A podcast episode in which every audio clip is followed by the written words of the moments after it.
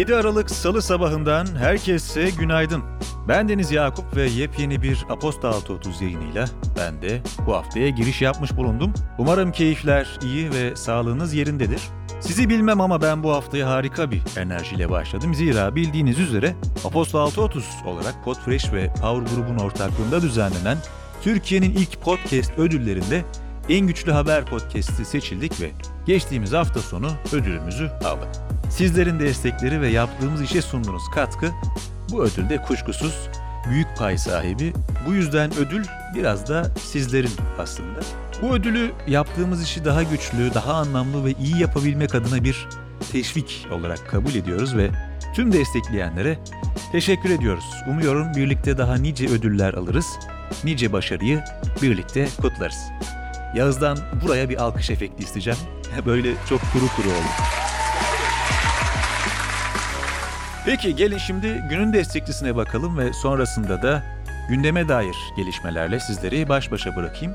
Bugünün bülteni Peopleize destekleriyle ulaşıyor. Türkiye ve yurt dışında 120'den fazla büyük ölçekli firmaya hizmet vererek Türkiye'nin en çok tercih edilen aday takip sistemi haline gelmiş olan Peopleize, sizi İK süreçlerini dijitalleştirme avantajlarını deneyimlemeye davet ediyor. Ayrıntılar bültende deyip sizi gündeme dair önemli gelişmelerle, daha doğrusu Aposta 630 yayınıyla baş başa bırakıyorum. Keyifli dinlemeler. Piyasalar ve ekonomi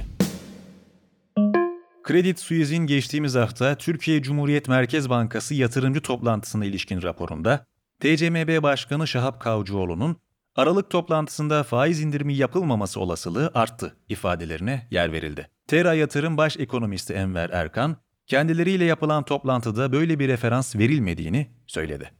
TCMB verilerine göre Kasım 2021'de tüfe bazlı reel efektif döviz kuru 54,33'e geriledi. Endeks 1994'e kadar giden veri setinde en düşük düzeyini görmüş oldu. Morgan Stanley ekonomistlerine göre Fed'in varlık alımlarının azaltılmasını hızlandırması daha düşük değerlemelere yol açacak. Banka, Fed'in sıkılaşma kararının hisse senetleri için omikrondan daha büyük bir endişe kaynağı olması gerektiğini düşünüyor. İş Dünyası Mali Araştırmalar Enstitüsü'nün araştırmasına göre son 25 yılda cinsiyetler arasındaki ücret farkında neredeyse hiç değişiklik görülmedi. Araştırmaya göre cinsiyetler arasındaki kazanç farkında herhangi bir ilerleme olması kadınların eğitim seviyesindeki artıştan kaynaklanıyor. London School of Economics'ten Dr. Grace Lordon bulgulara şaşırmadığını belirterek kadınlar ve erkekler aynı dereceleri seçseler bile kadınlara daha az ödeme yapılıyor. Bu yüzden hükümet şirketlere ilerleme konusunda ısrar etmeli, dedi. Avrupa Otomobil Tedarikçileri Birliği'nin anketine göre Avrupa Birliği'nin içten yanmalı motorlu otomobilleri 2035 yılına kadar yasaklamaya yönelik planı başarılı olursa ortadan kalkacak olan iş pozisyonları nedeniyle yarım milyon kişi işini kaybetme riskiyle karşı karşıya kalacak. Elektrikli araç imalatındaysa yaklaşık 225 bin yeni istihdam yaratılacak. Birleşik Krallık Yüksek Mahkemesi, Uber'in başkent Londra'daki faaliyet modelinin yasalara uygun olmadığına karar verdi. Mahkeme, özel kiralık araç operatörünün sürücü ve yolcu arasında aracı olarak hareket etmesinin yasa dışı olduğuna, Uber ve benzeri kiralık araç acentelerinin doğrudan sürücülerle sözleşme yapması gerektiğine karar verdi. Mahkeme kararı sadece Uber için değil Londra'da faaliyet gösteren ve kiralık araç hizmeti veren tüm şirketler için bağlayıcı nitelikte olması açısından önem taşıyor.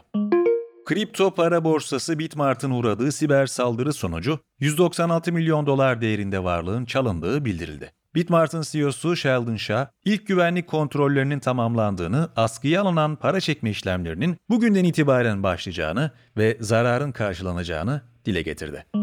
Grup M ve Zenith reklam ajanslarının tahminine göre Tedarik zinciri kesintileri ve Apple'ın yeni gizlilik politikasına rağmen markalar çevrim içi reklam vermeye ve e-ticareti mağazaya tercih etmeye devam edecek. Bu nedenle reklamcılık sektöründe önceden beklenenden daha yüksek büyüme gerçekleşecek. Grup M, küresel reklam harcamalarının bir önceki yıla göre %22,5 artacağını tahmin ederken, Zenith ise %15,6 büyüme bekliyor.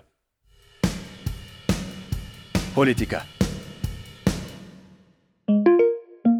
Fransa'da gelecek yılki Cumhurbaşkanlığı seçimlerinde yarışacak Eric Zemmour, ilk mitinginde saldırıya uğradı. Zemur'un bileğinin yaralandığı ve doktorların 9 gün dinlenmesi gerektiğini önerdiği belirtildi. Olaydan sonra konuşan Zemur, seçimi kazanırsak bu iktidarın bir kez daha el değiştirmesi değil, dünyanın en büyük ülkesinin yeniden fethi olacaktır ifadelerini kullandı. İran, Fransa'nın Birleşik Arap Emirlikleri'ne 14 milyar avro değerinde 80 savaş uçağı satmasını kınadı. İran Dışişleri Bakanlığı Sözcüsü Said Katibiz'de Fransa'nın daha sorumlu olmasını bekliyorduk. Bölgemizin askerileştirilmesi kabul edilemez. Bölgede sattıkları silahlar kargaşanın kaynağıdır, dedi. ABD'nin Tokyo Büyükelçiliği, ülkedeki yabancıların Japonya polisi tarafından durdurulduğu ve arandığına yönelik bir uyarı yayımladı. Olayların ırksal profilleme niteliği taşıdığı belirtildi. Japonya ise ülkedeki polis sorgulamasının milliyet ya da ırka dayalı olmadığını söyledi. Myanmar'ın devrik lideri Aung San Suu Kyi, muhalefeti kışkırttığı ve Covid-19 kurallarını çiğnediği gerekçesiyle 2 yıl hapis cezasına çarptırıldı. Hindistan Dışişleri Bakanı Harsh Vardhan Shringla, Hindistan ve Rusya'nın dün çelik, gemi yapımı, kömür ve enerji anlaşmalarını da içeren 28 yatırım anlaşması imzaladığını söyledi. Bakan, ayrıca ülkenin Rusya'dan bu ay S-400 füzeleri almaya başladığını da hatırlattı. Belarus, Avrupa Birliği ve Birleşik Krallığa yönelik yaptırım kararı aldığını duyurdu. Kararın, Belarus'un egemenliğini zedelemeyi ve Belarus vatandaşlarının refahını bozmayı amaçlayan yasa dışı dış yaptırımlara cevaben verildiği açıklandı. Türkiye Büyük Millet Meclisi'nde 2022 bütçe görüşmeleri Cumhurbaşkanı Yardımcısı Fuat Oktay'ın sunumuyla başladı. Oktay, 2022 bütçesinin her türlü küresel etki, yaptırım ve manipülasyon girişimine rağmen güçlenen, kalkınan, büyüyen Türkiye vizyonuyla hazırlandığını söyledi. CHP lideri Kemal Kılıçdaroğlu, bu bütçe Türkiye Cumhuriyeti'ne yapılmış bir kumpas bütçesidir dedi. Kılıçdaroğlu, bütçeye ilişkin sorulara açık ve net cevaplar verilmesi gerektiğini, milletvekillerinin sorularına cevap verilmediği, Sayıştay raporlarına müdahale edildiği durumda TBMM'nin vesayet altında olduğunu ifade etti. HDP eş genel başkanı Pervin Buldan, görüşülen bütçenin geçim derdindeki halkın değil, seçim derdindeki bir iktidarın bütçesi olduğunu söyledi.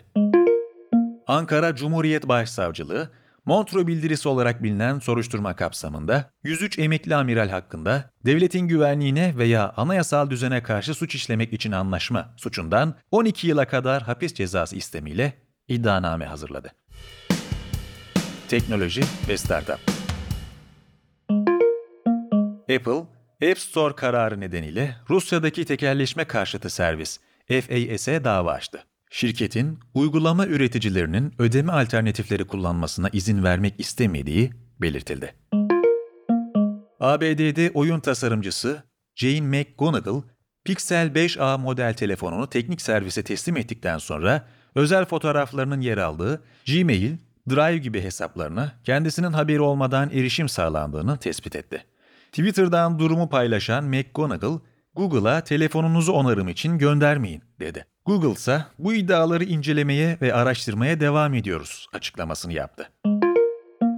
Unicode Consortium 2021 yılında en çok kullanılan emojileri belirledi. Dünya nüfusunun %92'sinin emoji kullandığı belirtildi. Gülerken ağlayan emojinin bu kullanımın %5'ini oluşturduğu belirlendi. En çok kullanılan emojiler için bültene göz atmayı unutmayınız. Spor Almanya'nın Bağımsız Sporcular Organizasyonu, Uluslararası Olimpiyat Komitesi'nden tenisçi Pang Shuai'ın güvenlik durumuna ilişkin kanıt talep etti ve durum hakkında bir soruşturma açılması çağrısında bulundu. A Milli Kadın Basketbol takımı, Uluslararası Basketbol Federasyonu'nun son versiyonunda 9. sıraya yükseldi. Milli tenisçi Marcel İlhan, Antalya'da gerçekleşen ATP Challenger turnuvası MTA Open'da eleme turlarında aldığı galibiyetlerle adını ana tabloya yazdırdı. İlhan, ana tablo ilk turda Alexander Lazarov'la karşılaşacak.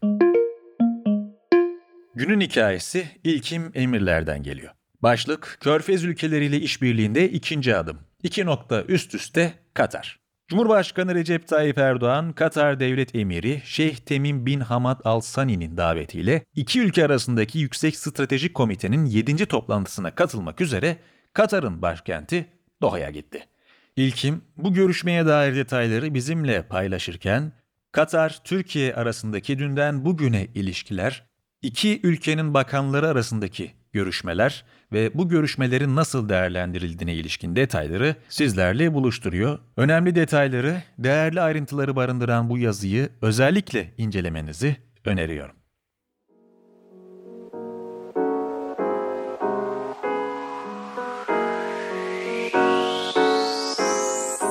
Bugünlük de bana ayrılan sürenin sonuna geldik.